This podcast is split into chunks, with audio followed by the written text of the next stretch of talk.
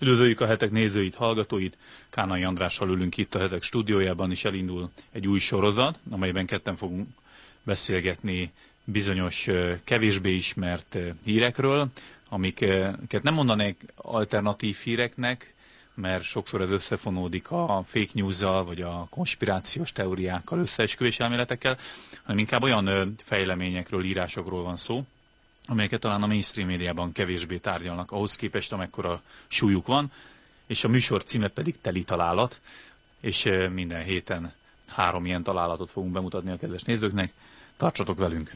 No, három témát hozunk erre a műsorra. A legelsővel kezdeném, ami egy elég érdekes dolog. A kriptovilágot megrázta egy olyan fejlemény, hogy a, az egyik legnagyobb kriptovaluta tőzsde, az FTX, az egyszer csak csődöt jelentett. Nyilván nem egyszer csak, aki mozog ebbe a világba, az tudja, hogy milyen folyamatok vezettek odáig, hogy csődájárás kezdeményezett az alapító, aki egyébként egy 30 éves srác, és tök érdekes a neve, én nem tudtam még, tehát nekem újdonság a neve, Sam Bankman, Fried. Tehát, hogy Bankman, mint SBF, bankember. Igen, igen és SBF-nek rövidítik, tehát mindig igen, úgy SBF. rá. No, és hogy hol érdekes nekünk a, egy ilyen műsorban az, hogy a kriptovilágba csődbe megy egy ilyen tőzsde. Nyilván a, a kriptovalutáknak az értékére is hatással van, hogyha egy, egy olyan cég, ami 32 milliárd dollárra becsülték az értékét egyébként pár nappal a csődbe menése előtt is, ha egy ilyen cég csődbe megy, akkor elé, egyrészt a, a, a kriptovilágot is magával rántja, tehát az összes olyan kriptovalutát, amit talán a hallgatók, nézők is ismernek, a bitcoin és a ethereum, stb. Másrészt meg a rengeteg olyan befektetője volt ennek a cégnek egyébként, például Tom Brady, a NFL legenda, Steph Curry, NBA sztár, tehát nagyon sok sportéletbe is, meg, meg a szórakoztatóiparban is rengeteg pénzt toltak bele ebbe a tőzsde cégbe. Állítólag pénzügyi nehézségeik voltak, olyan szempontból nem volt teljesen, hogy mondjam, amerikai hatóságok is vizsgálódtak velük kapcsolatban, és nem volt teljesen átlátható a, a, a pénzügyeknek a kezelése, és likviditási problémáik voltak. Ugye, amikor, amikor megszellőztették azt, hogy nincs minden rendben ezzel a FTX-el, akkor az emberek elkezdték kiveszegetni a pénzüket.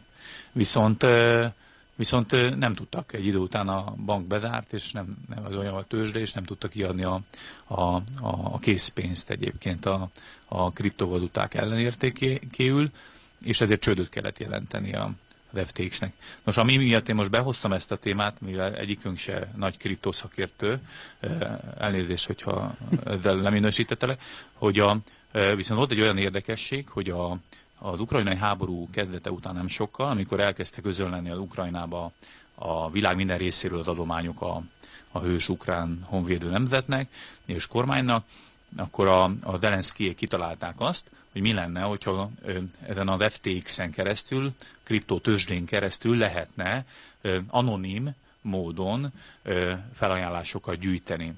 És ugye sokan éltek azzal a lehetőséggel, hogy nem akarnak ő hivatalosan feltűnjenek Ukrajna támogatóinak a listáján, több okból kifolyólag. A lényeg az, hogy amikor elindítottak egy ilyen Ukraine Aid, vagy Aid for Ukraine, tehát ez a támogatás Ukrajnának, akkor a pár órán belül már 48 milliárd, millió dollárnyi adomány jött Ukrajnának. És ami a hírérték ebben, és kíváncsi vagyok, hogy te mit gondolsz erről a sztoriról, az az, hogy ugye rengeteg pénze a Ukrajnának, ezek a támogatós, támogatásnak egy elég jelentős része, ez, ez kvázi elégett a, a, a cég csődbemevésével együtt, ugyanis az ukrajnai vezetés egy jelentős összegeket hosszú távú befektetésként bent hagyott a tőzsdébe. Tehát nem csak átfolyatták, hogy azon keresztül is juthat a jeepekre, rakétákra, drónokra pénz meg a humanitárius segélyekre, hanem Ukrajna kvázi befektetésként kezelte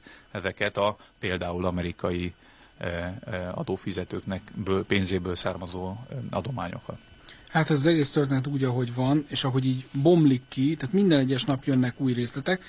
Egy gyönyörű történet, nagyon sok rétege van, és nagyon sok tanulság. Ugye a, a kriptót elméletileg a, azért találták ki, vagy azért gondolkodtak erről, hogy kéne használni, mert hogy megkerülni a bankrendszert, a központi bankrendszert, ami, mint, mint tudjuk, ugye leszedi a maga ö, sápját, amit sok ember annak tart, hogy az, az túl sok, tehát egy utalásnál, vagy egyéb pénzügyi tranzakcióknál megvannak azok az illetékek, amit be kell fizetni, vagy illetve a rendszer automatikusan levon. És akkor azt mondták, akik ezt propagálták, hogy ne legyen ilyen, ha én neked utalok pénzt, akkor ne legyen egy harmadik fél, ne álljon ott az útjában, hanem legyen tőled és nekem is, de ez legyen úgy védve, és, és ugye ez egy kriptotitkos, legyen úgy titkosítva, hogy, eb, hogy ezt más ne tudja elvinni. És erre, erre ez a rendszer létrejött. Ugye nagyon érdekes, hogy 2008-ban volt ugye az első, az a híres, híres white paper, vagy, vagy tanulmány, az a nem sok oldalas, ami arról szólt, a titokzatos japán ember, vagy csoport, vagy nem tudjuk, egy, egy név, név áll mögötte, ami felvázolt ennek az alapjait. is. igazából, hogyha belegondolsz, az utóbbi öt év vagy négy év volt az, a Covid év lett nagyon olyan, ami így ezt előtérbe hozta, és nagyon sok ember elkezdett vele komolyan foglalkozni, azért akkor, mert ugye tavaly volt talán, és a Covid hatására és az egész minden, minden mozgásban az volt, hogy végül fölment 60 ezer dollár egy olyan dolog, ami régen nem tudom, egy dollárt ért, vagy, vagy mennyi. Tehát, hogy azt látták az emberek, hogy hoppá, van itt egy befektetés, ahol ahol nem kell mondjuk 20 évet várni, és nem egy, nem egy nyomvat 3-5 százalékos haszonkulcs van rajta, hanem, hanem nagyon sok. Mindenkinek nyilvánvalóan volt ennek a volatilitása, vagyis hogy az, hogy egyszer fent, egyszer lent, tehát maga mondjuk egy bitcoinnak a története, és ugye ez a legjelentősebb, azért azt szokták nézni, és hogy mondtad a hallgatók is, biztos nézők is ezt ismerik, talán az Ethereumot, amelynek ugye egy orosz programozó az atya, de bitcoinnak nem tudjuk, hogy ki. Tehát, hogy, hogy benne volt ez a dolog, hogy ez egyrészt egy befektetés. Tehát mindenki rohan oda, akinek nagy pénze van még inkább, hogy, hogy berakja, hogy még több pénze legyen, lehetőleg ne sok idő alatt. Tehát az első része, a mohóság, ugye, amit tudjuk a tőzsdecápákban, azt mondja a főszep, hogy a mohóság jó, the greed is good, és akkor ez, ez benne van egyikben. A, a történet másik része az, hogy, hogy van egy nagyon fiatal fickó, az SBF monogramú srác, akinek mind a két szülei csúcsértelmiségi, és akit úgy húz a Forbes a címlapján, és úgy készítenek vele interjút, hogy, hogy, hogy el vannak ájulva. Tehát, hogy olyan cikkek voltak róla, mert hogy nagyon rövid alatt létrehozta az egészet, és most ugye kiterítik a cégcsoportot. Olyan bonyolult céghálót hozott fel erre a, az FTX-re, hogy az csak na. Tehát ilyen, ilyen offshore cikkekben szoktunk látni ilyen gyönyörű céghálókat. Mert hogy időközben az FTX, ami egy tényleg tőzsdenként működött, megvásárolt, beolvasztott, befektetett rengeteg cégbe. Tehát egy nagyon bonyolult szövevényes dolgot ö, hozott így ö, létre. Úgy néz ki most a, ugye a csőd az egész konkrétan úgy néz ki, hogy a, ami ben van bankban, be hozzáférnek a, akik kárigénye jelentkeznek, az 900 millió dollár körülbelül, és 9 milliárd a kárigény. Tehát ugye látszik, hogy egy tízszeres szorzó van ott, hogy ezt nem tudják megfizetni. Ugye ennek az egész történet, vagy most azt hiszem Szagának az utolsó fejezet, hogy talán Barbadoson, vagy hol, ugye egész világ nézte tegnap, tegnap előtt, ugye a magángépe, ugye lehet nézni azt, hogy hol tartak a magángépek, Igen. megy szépen Argentina felé. Most nem is tudom, hol csukták le a, a hatóságok valahol, Dél-Amerikában valahol. Azt hiszem Bahamák. Vagy Bahamák, bocsánat, nem Barbados, Bahamák, igen. igen de akkor az egész cég meg Antigua és Barbudán van Hát ahogy az, ahogy, ahogy az kell. És ugye az benne, az benne a, a, a durva, hogy, hogy azért az egész kriptóban tényleg benne lett volna az, hogy, vagy benne van az, hogy, hogy bizalom, hogy, hogy te rám bízod. Én nem olyan, tehát az, az a mondat, hogy én nem olyan vagyok, mint a bank. Ugye aki, aki készített már bankreklámot, én, én voltam többször banki kommunikációban, az a nehézség, hogy az emberek úgy tekintenek jogosan, egy bankra, egy pénzintézményre, valami távoli monolitra, ami el akarja szedni a pénzet, ami lélektelen, és nincs bizalmam. Bizalmam mindig a, a, a mellettem álló ember iránt van, a fodrász bizalmi szakma, az orvos bizalmi szakma, ezeket szoktuk így, így mondani, de ott emberánk, és ezt a bizalmat kell megteremteni. És most ugye ez egész, egész jelenségben az van, hogy ez a bizalom nagyon megrendült. Tehát jó le is rántotta a kriptovalutákat, most kicsit följebb tornázta magát, de hát egész távol áll attól a, attól a 60 ezer szinttől, ami, ami talán tavaly november környékén 60 ezer dolláros szint, ami a bitcoin fel tudott mutatni, most mondjuk az 16 ezer. Tehát ugye az a nagy kérdés, hogy itt mindig kettő részre mondják, van egy technológia, ami ugye a, a titkosítás és a, és a, a, ennek az adatsornak az építése, a másik pedig a megvalósulás, ami mondjuk a kriptovaluták. És itt azon megy a találgatás, hogy akkor ez magával rántja az egész technikai megvalósítást, tehát ugye ezt semmilyen módon nem fog felhasználni, vagy úgymond csak a kriptovalutákat ö, rántja le, mondjuk a sokat, vagy csak megrángatja őket most, és akkor ebből lesz majd egy, egy bizalmi felépülő fázis. De mondom, ebben, amit csak elmondtam, benne van minden, a mohóság, a túlfiatalnak a, a, a dolgai. Ugye itt volt egy olyan, volt egy olyan ö, szál tegnap a Twitteren, azt aztán próbálták cáfolni, hogy van egy uh, League of Legends nevű játék, Igen, online játék, népszerű. és állítólag az egyik ki lehetett mutatni, hogy az egyik ilyen igazgatósági megbeszélés alatt ez a fiú ezzel játszott. mert hogy be volt regisztrálva, és látták pont abban az időpontban, most ezt már volt, hogy cáfolták, de ugye az az érdekes, hogy egyáltalán ezt elhitték. Tehát odaig jutunk, hogy valaki a Force címlapjáról, bekerül oda, hogy hát az ember a meeting, a fontos, az életvágó meeting alatt is uh, valamilyen online játékon uh, lógéppen. Kicsit, kicsit érdekes nekem az, hogy a tech világnak a, a agytrösztjei, a, a csúcs ö, zseniei, nek egy jelentős része amúgy fura srác. Tehát a, a Elon Musk nagyon fura. A Mark Zuckerberg egyébként bizonyos szempontból nyilván szolidabb, mint a Musk, de ő is nagyon fura volt az elején a, a, mondjuk a Jeff Bezos, ő már egy, egy idősebb karakter ebbe az egész világba, de ő is rettenetesen furcsa szereplője a, a, a tech világnak. Jack Dorsey, a Twitter előző tulaja, ő is rettenetesen furcsa, és ez a srác is egyébként egy picit ilyen, ilyen, ilyen fura szerdet. Nyilván nem tudom, hogy a zsenialitással összefüggésbe hozható ez, de hogy, hogy mennyire kiszámíthatatlanok, az is, az is benne van. Steve Jobs Abszolút, abszolút benne van, még a, még a Steve Jobs az konzervatívnak mondható igen. hozzáig képes, mert ő csak úgy mond egy nagyon-nagyon nehéz ember volt, akivel féltek beszállni egy liftbe, mert gyomorrengést okozott, de a döntései látták, hogy jók. Ugye a Zuckerbergnél az van, hogy azért egy nagyon fiatal gyerek a vezérigazgató, és látszik, hogy nem bír el ezzel a céggel. Tehát ha, ha ő nem ennyi részvényt tulajdonol, akkor azt neki, hogy figyelj, köszönjük szépen, állj fel, és akkor egy, egy másik ember lesz, mert látszik. Tehát az, aki a cégében kijelentő 10 milliárd dollárt elégetett úgy, hogy látható része nincs, hogy ez a metaverzum, Igen. aztán ki kell rúgni a 11 ezer embert, tehát ez egy egyértelmű akkora kudarc, hogy ilyenkor a cégvilágban cégvilágban ilyenkor lemondás van, és átadni a staféta botot, de mivel ő a vezető nem lehet. Így az van, hogy a világ egyik legjelentősebb cégét gyakorlatilag egy kamaszfiú vezeti, akinek soha nem volt semmilyen állása. Ugye a filmből kiderül, hogy Harvardra jár, de aztán azt is abba hagyta. Önmagában nem bűn, hiszen nagyon sokan vannak így Amerikában, akár csak a Bill Gatesre gondolni, és sok-sok ilyen ember, de hogy nyilván nincs meg az élettapasztalata, és az, hogy kezelje ezt az egész dolgot, és úgy látszik a víziója sem sincs meg annyira, hogy sincs meg annyira, hogy, hogy, hogy ezt kezel. Igen. És, és, és, ez is, ez is tényleg, ahogy mondtad, 30 éves, 30 éves gyerek, és akkor most ez, ez azért mondom, hogy ebben mindenfajta érdekes jelenség van, hogy rábízhatunk-e nagyon sok pénzzel rendelkező vállalkozásokat ennyire fiatalokra, vagy mit csináljunk ezzel az egész dologgal, és akkor bejön hát az is, hogy hatalom van a hatalom és hájpolás van mögötte. Tehát amikor azt mondod, hogy nem tudom, Felemelik, nem tudom, mondok egy másik, másik, mondjuk egy sertés tenyésztése foglalkozó cégnek a vezetője fiatal. Arra senki sem kapja fel a fejét, nem hype és nincs a, a nem tudom milyen újság címlapján, mert az nem olyan, nem olyan trendi uh, iparág, mint egy, mint egy technológiai cég, ahol digitális nullák és egyesek özöne megy jobbról balra, de hogy, de hogy lehet, hogy az, az sokkal fontosabb, amit csinál, vagy tök jól csinálja, de nem vetődik fel az, hogy hype Szóval itt, itt, a, itt, itt ezek egymással hatnak ezek a dolgok. Gondolom, hogyha ha egy embert megerősítesz a, a rossz tevékenységében, minél fiatalabb, annál rosszabb mintázatot erősítesz meg benne. Igen, meg ugye a labilisság azért benne van ebben az egész sztoriba, hogy egy ideig a zsenialitás az nagyon visz, de hogyha az a bölcsesség, vagy vagy megfontoltság viszont hiányzik, akkor a zsenialitás sokszor kudartba bele tud fulladni, ha csak nem a probléma megoldása, a zsenialitása valakinek. Viszont egy dologra még nem, nem reagáltál, az hogy ukrán. az ukrán kérdése kapcsolatban. Ugye azért itt felmerült egy több sajtó dilemma is, és Magyarország érintettségével is, hogy ugye áramolnak a segélyek Ukrajnába. Egy olyan országról beszélünk, aminek nyilván nagyon nagy szüksége van a pénzre most, akár a infrastruktúra helyreállítása, akár a háború iszonyú költséges dolog a, a gazdaságba kipótolni a hiányokat, amit a háború okoz. Tehát nem az a kérdés, hogy szüksége van a pénzre Ukrajnának vagy sem, hanem az, hogy vajon miből adják ezt a pénzt, tehát honnan veszik el a kormányok ezt a pénzt. Ugye az Egyesült Államok mocsok sok dollárt nyomtat, e, és azt osztogatja.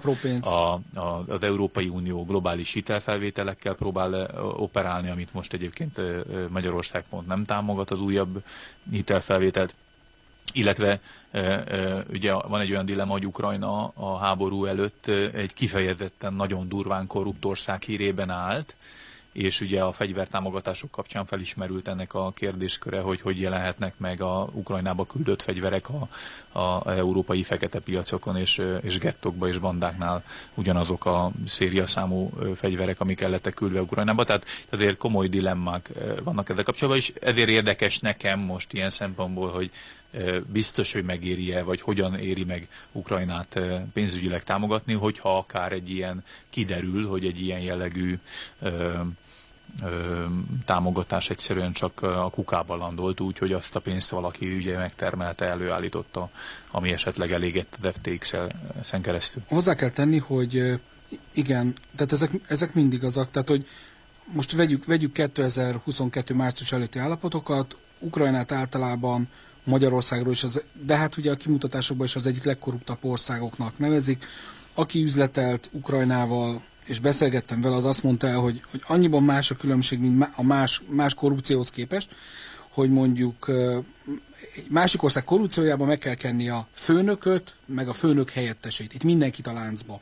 És ezt mindig beletették az egészbe. Plusz az, a, a, a, az oligarchákot, hasonlóan az orosz társaikhoz egyébként, a, pénz nagy részével leléptek, vagy magukhoz vonzották, és amiért, amiért a pénzt kapták volna, azt nem csinálták meg, vagy nem jól csinálták meg, illetve mindent igyekeztek kiszedni a vállalatokból, és aztán magukra hagyni. Tehát, hogy ez, ez, egy, ez egy egészen sajátos ö, ö, keleti dolog, hogy így mondjam.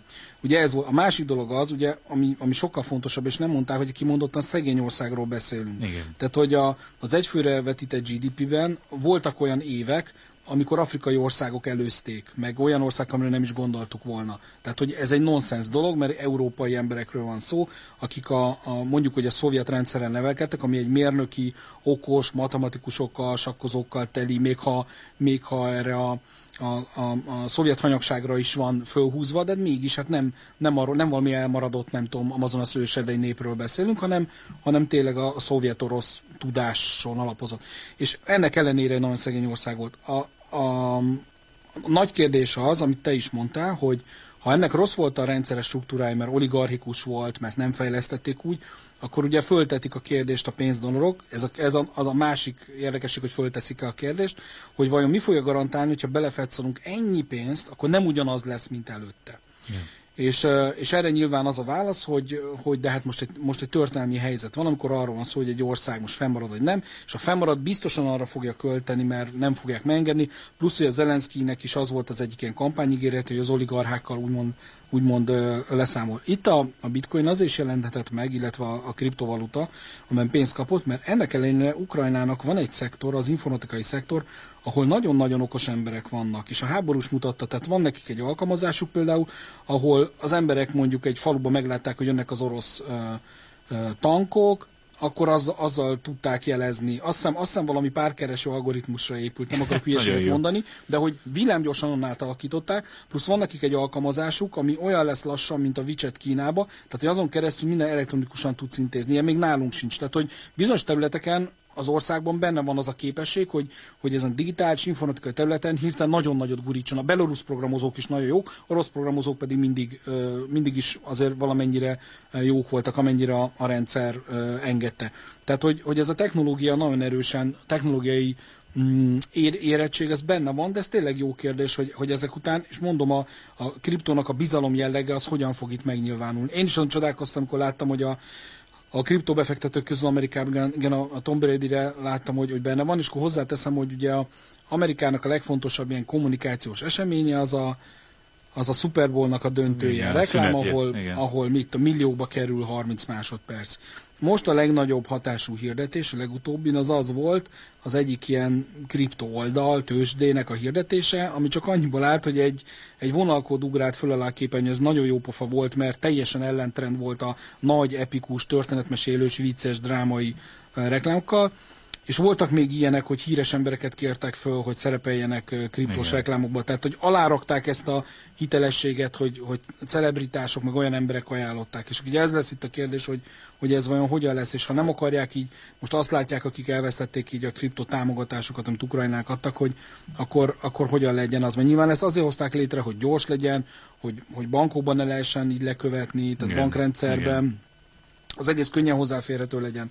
Tehát ez egy, ez egy nagy kérdés, hogy ezen hogy lesz, de mondom, az egész történet ezt a mohóságtól, hype átrágott, technológiai fétis, minden ilyen módon, minden ilyen módon összeér. benne van. És, és, és összeér, mondhatnánk azt, hogy ecce homo. Ebbe, ebbe, ebbe az egy történetbe, ami FTX, és mondom, minden nap jön ki valami, ez ecce homo tökéletesen. Még egy gondolatot ad mondjak, és utána lezárhatjuk ezt a, ezt a témát, hogy a, azért az Ukrajnának nyújtott segélyek tekintetében van egy olyan és most próbálom ukrán fejjel felfogni ezt a történetet, hogy van egy olyan szuverenitás dilemma is, Ugye azért itt az Európai Unió meg az Egyesült Államok is kijelentette, hogy milyen irgalmatlan mennyiségű pénzből újra fogják a háború után építeni Ukrajnát 700 milliárd euró, meg, tehát hogy brutális összegek vannak, és hogy már EU tagként, NATO tagként építik majd újra Ukrajnát, tehát a korrupciót eleve az újjáépítés során számolják föl, stb.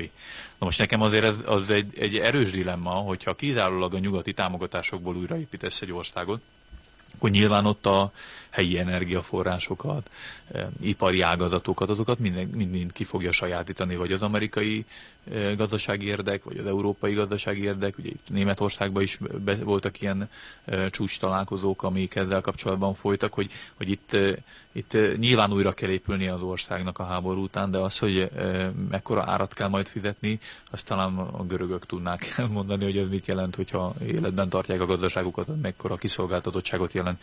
Most ez viszont zárjuk le ezt a témát, mert rettenetesen szalad az időnk, viszont van még két rettentően izgalmas témánk.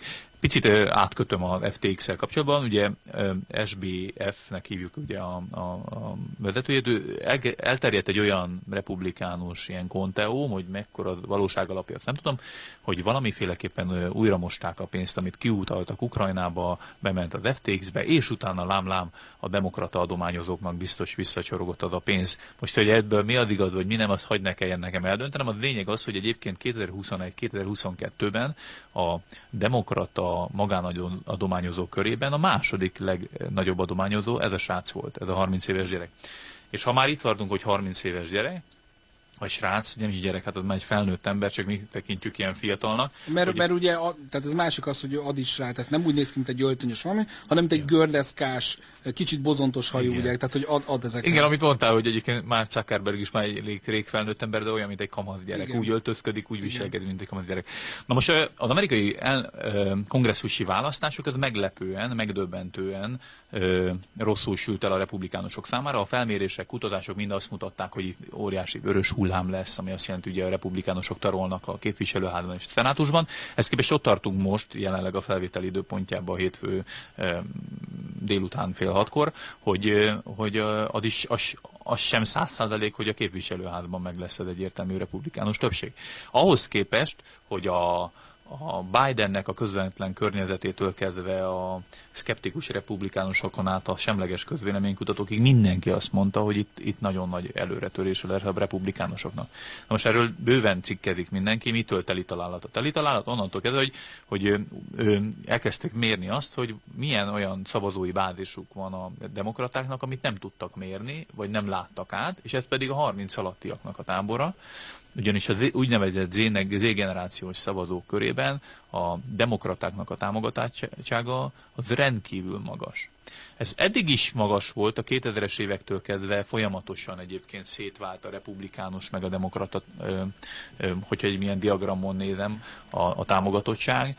Most 63 a, a 30 alattiaknak a, demokrata jelölteket támogatta, és csak 35%-a támogatta a republikánusokat. Ha ezt lebontom a, a ö, csatatér akkor még durvább az alány, ilyen 70-30 százalék.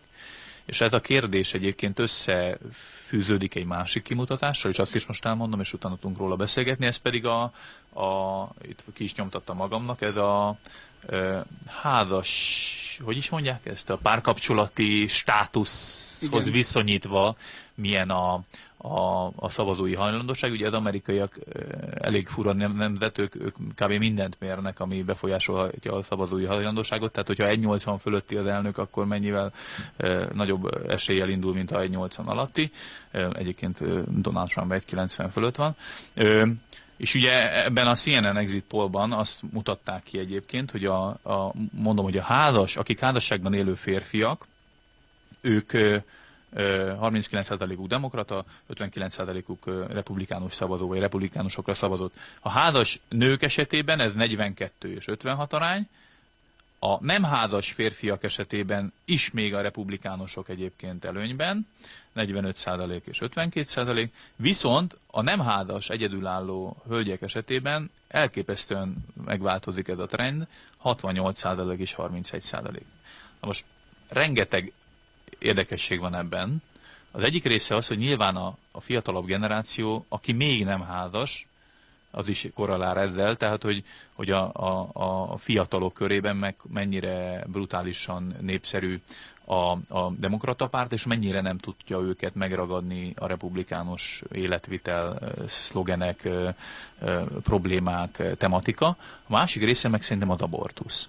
És erről nagyon keveset beszéltek egy ideig, nyár végén a legfelsőbb bíróságnak volt ugye a döntése az abortuszjogokkal kapcsolatban, hogy az államok hatáskörébe visszautalják, és bárki azt csinálhat állami szinten, amit csak szeretne ezzel kapcsolatban, hogy tiltja, korlátozza vagy sem. És az abortusz a leginkább, a legjobban a nem házas, egyedülálló nőket érinti.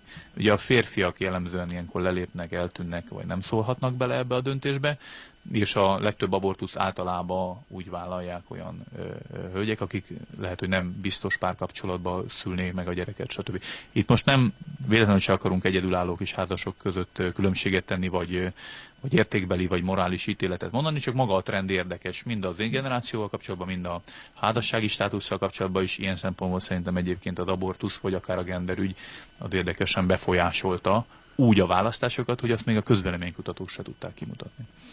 Én mindig ilyenkor fölteszem a kérdést, hogy vajon mikor láttunk utoljára republikánusokat favorizáló sorozatot, filmet, műsort, főhőst, divatot, számot, ja. divatot.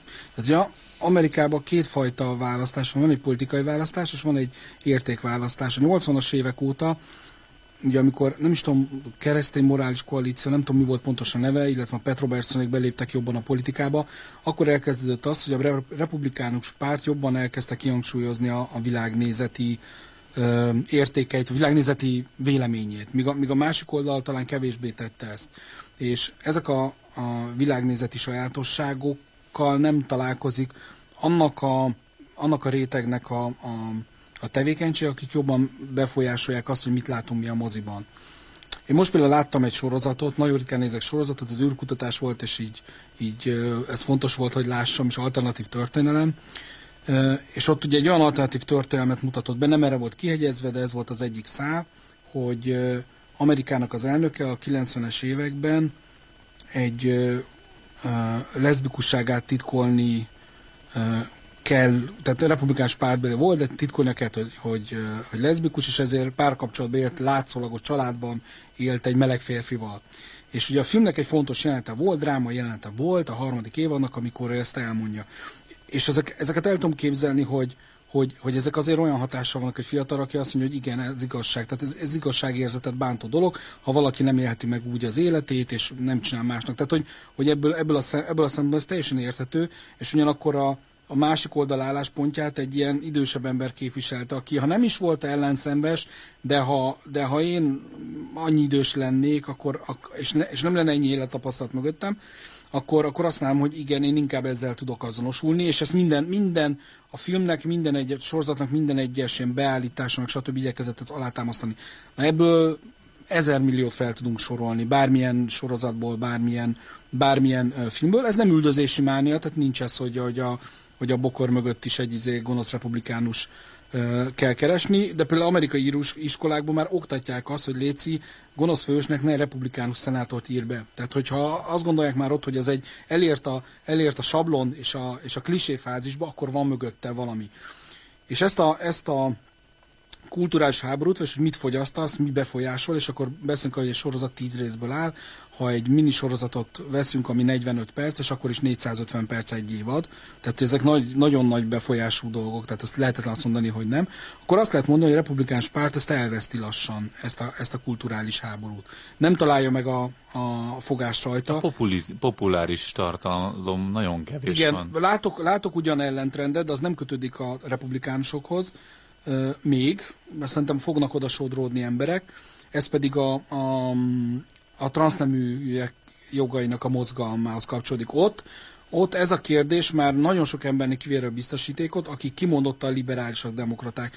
Um, beszéltünk ebbe az adásban sok emberről, az Abigail Scheer, mondjuk ilyen, aki könyvet írt róla, um, és mások is vannak, akik, akik azt mondják, hogy ebből már ők libertánsok, erre mondtam neked, küld, ugye mi szoktunk egymásnak küldözgetni híreket, hogy, hogy melyek az érdekesek, és akkor írtam neked, hogy a, a Twitteren olvastam, hogy, hogy azt írta egy nő, hogy azért fog a republikánsokra szavazni, mert van egy lánya. Tehát nem azt mondja, hogy nem, nem kezd világnézetet, nem lett vallásos, nem lett semmi ilyesmi, hanem hogy nem akar, hogy a lánya a számára ilyen őrül, ne, hogy az jön haza a lánya egy nap, hogy, hogy 14 éves vagy 15 éves, és hogy ő fiú, mert ennek ugye egészségügyi következményei vannak. És most ugye van egy ilyen ellen visszacsapás Amerikában, ugye a klinikákkal kapcsolatban, hogy akkor kicsit felhívták a közvélemény figyelmét arra, hogy de hát itt fiatal lányok tömkelegével történik ez.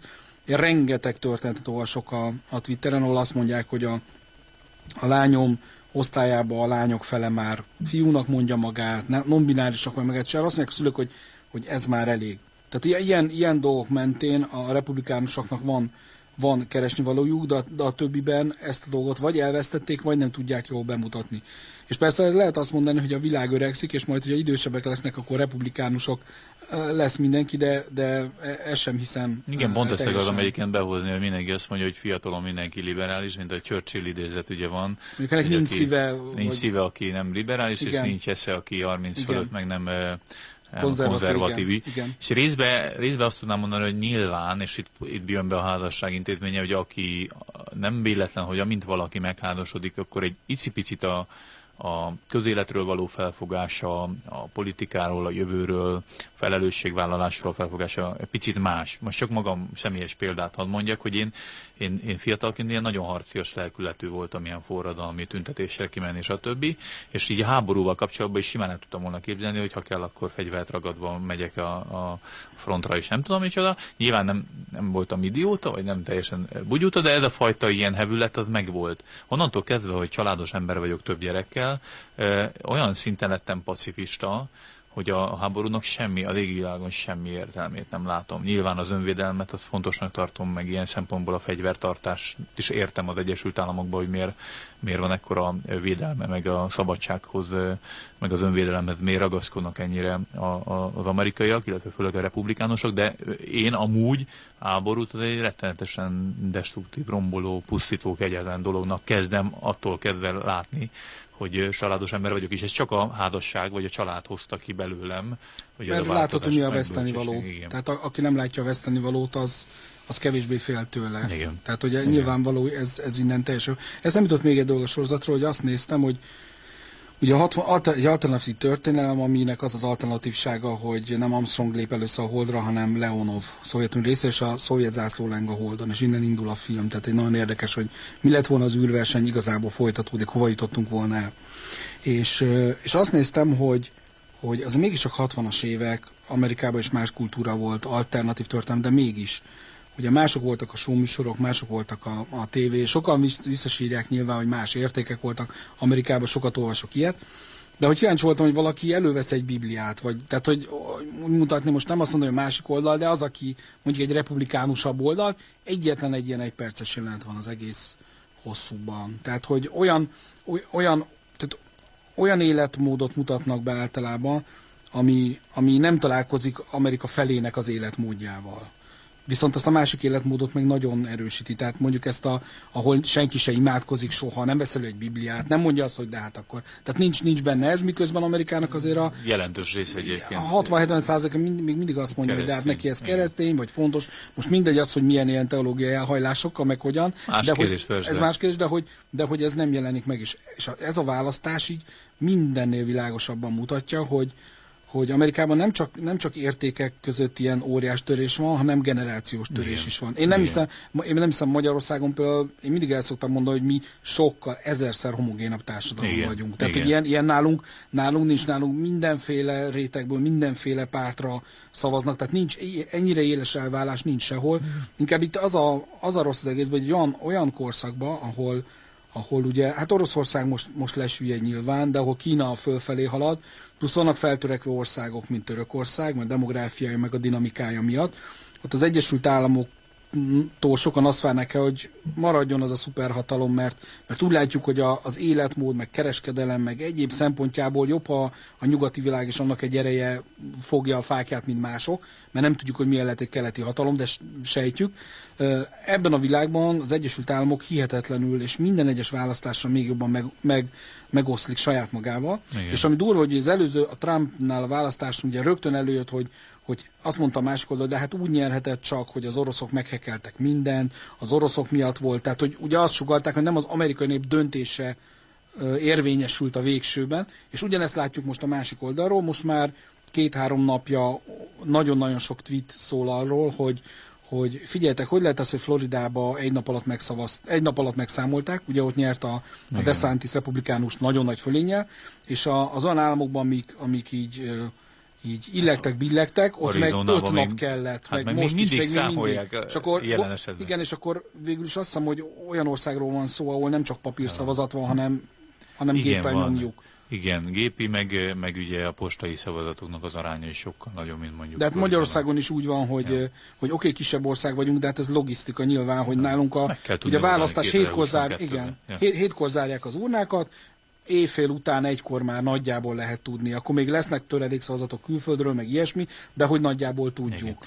Igen. Még egy utolsó gondolat a témához, hogy ugye nem fejeztem be a gondolatomat az a kapcsolatban, hogy a Churchill idézet mi van, hogy egyszer csak kinövik ezt a liberalizmust a fiatalok, másrészt viszont nem vagyok benne teljesen biztos, hogy ez, ez ennyire egyszerű lenne ez a modell, mert, mert azért a kereszténységet már nem aktívan gyakorló fiatalok aránya, ha, ha mindenkori fiatalokat nézzük a méréseknél, kutatásoknál, ott is egy, egy nagyon meredek esés tapasztalható. Tehát a konzervatív értékrendek, a abortuszról való gondolkodás, a genderről való gondolkodás, a kereszténységről való gondolkodás, az mind-mind egyébként Abszolút. ebben a generációban Ahogy megyünk lejjebb, fia, ahogy megyünk fiatalok, minél fiatalabbak, annál inkább font, kevésbé fontosak. És ez gyűrűzik a, be szerintem egyébként az idősebb generációba is, főleg úgy, hogy olyan súlyú döntéseket hoznak fiatalon az emberek, ami, ami elkíséri őket, tehát egy abortusz, vagy akár egy nem váltás, vagy akár mert nyilván elkíséri a, az idősebb korba is ugyanezt a generációt. No, de menjünk a harmadik témánkra, ami, ami szintén kapcsolódik egyébként ide. Az amerikai pszichológiai társaság, hívjuk így talán Association, talán társaságnak fordítható, 2022-ben, talán októberi feljegyzés mutatott egy olyan felmérést, ami nagyon éles váltást mutat abban, abban a tekintetben, hogy a fiatalok és az idősebbek hogyan élik meg egyébként az életükben a stresszt. És konkrétan nagyon meredek állítást tartalmaz, azt vizsgálják, hogy, hogy a legtöbb nap annyira stresszes vagyok, hogy szinte használhatatlan vagy cselekvőképtelenné válok. Tehát ez a not functioning, tehát ez a nem vagyok funkcióképes, nem, nem, nem tudok semmit kezdeni magammal, hogy ezt az állítás hányan értenek ezzel egyet, vagy hányan nem. És azt hozta ki a, a pszichiátriai társaság, hogy a felnőttek, tehát az összes felnőtt körében a 27%-a mondja ezt a válaszadóknak, ami meredek. Tehát egy négyből egy ember a stressz miatt kvázi le van bénulva, a, viszont 35 év alatt, és akkor tegyük fel, hogy ők fiatalnak számítanak, bár szerintem a 35 év az már egy, egy, egy meglett felnőtt kor, már családos emberekről lehet szó. Ő, náluk ez az arány 46 százalék. Tehát minden második fiatal felnőtt annyira stresszes, és annyira durván éli meg a stresszt, hogy lebénulnak a képviségei, és nem, nem, nem, nem hasznos, nem tudja hasznosítani a mindennapjait saját bevallásuk szerint.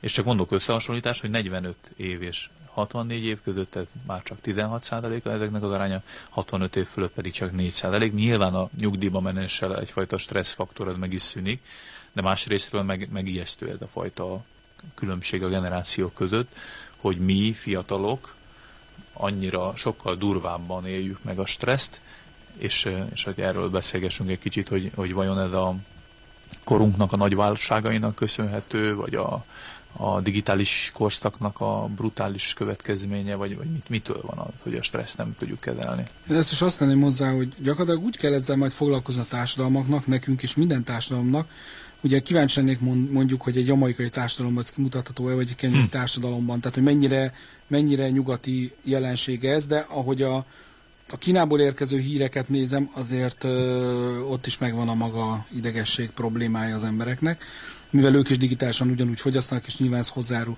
Szóval az, az jut erről eszembe, hogy ez egy olyan általános társadalmi probléma, hogy úgy kell majd foglalkozni vele hamarosan, nagy méretekben, mint az alkoholizmussal. Csak ugye egy alkoholistát könnyű kiszűrni, olyan az arca, a bőre, nem megy be dolgozni, egy lakásba ücsörög, remeg a keze, tehát ez megvan.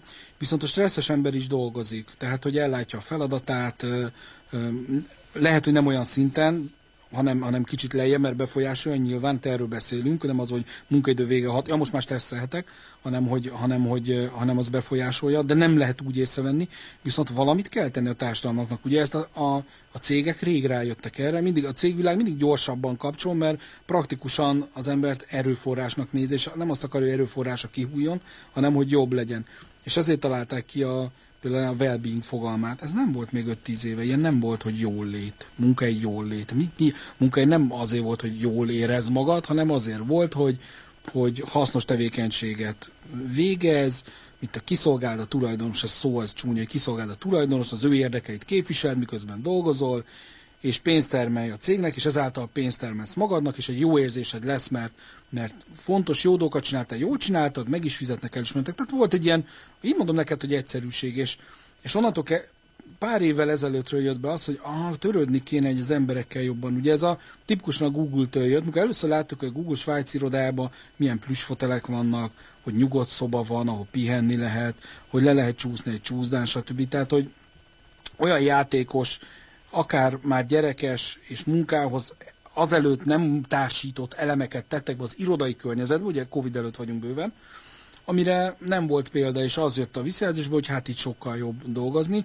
miközben a céget meg óriásira növelték. Tehát, hogy maga a, a cégnek a, a, a termelékenysége az nem csökkent, hanem, hanem nőtt. Tehát, hogy, hogy valamit jól csináltak.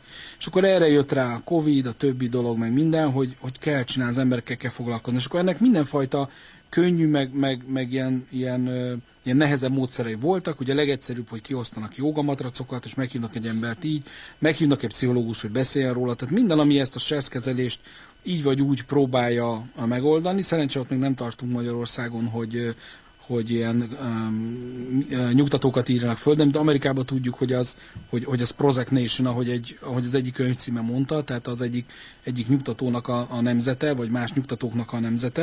Tehát, hogyha annyira csak ott nagyon sokat durvább a munka, mint nálunk, tehát, hogy maga, maga a leterheltség még, még durvább, mint, mint, mint Magyarországon. Szóval, hogy, hogy ez egy népbetegség, és valamit kellene tenni, és a, valószínűleg legnehezebb része az az, hogy igazából az egyik faktor, ami okozza, tehát a digitális kitettségünk, hírolvasás, a, az információ, azt nem tudjuk már visszacsinálni. Tehát számomra mindig ez a kérdés, hogy tudnánk visszacsinálni. Kikapcsolni.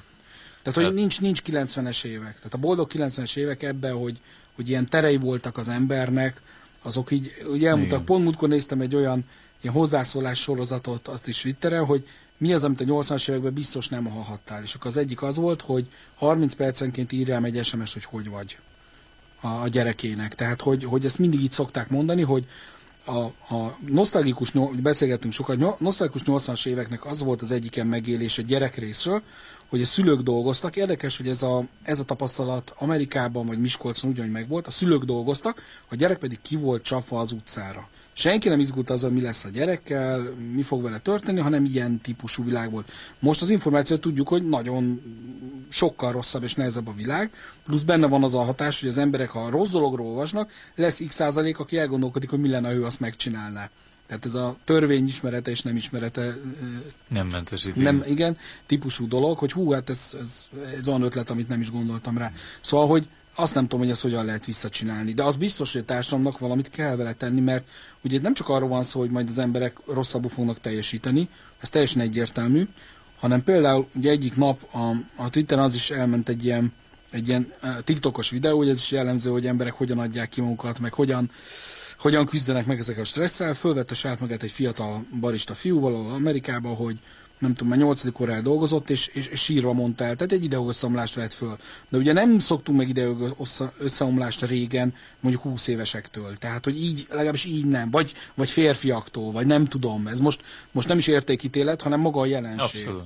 hogy, hogy emberek összeomlanak a munkahelyen, és ezzel valamit kell csinálni. Meg egy kicsit egyébként azt hoznám be, és akkor lassan a adásunk végéhez érkezünk, hogy a, a olvastam ezt a ö, Dopaminkorszak nevű könyvet, hogy lényegében az emberek a, a mindennapos stressz és folytogató nyomás, érzés vagy kiégés elől úgy menekülnek, hogy olyan túlfogyasztási szokásokat ö, találnak maguknak, ami nem jelent megoldás a stresszre sem.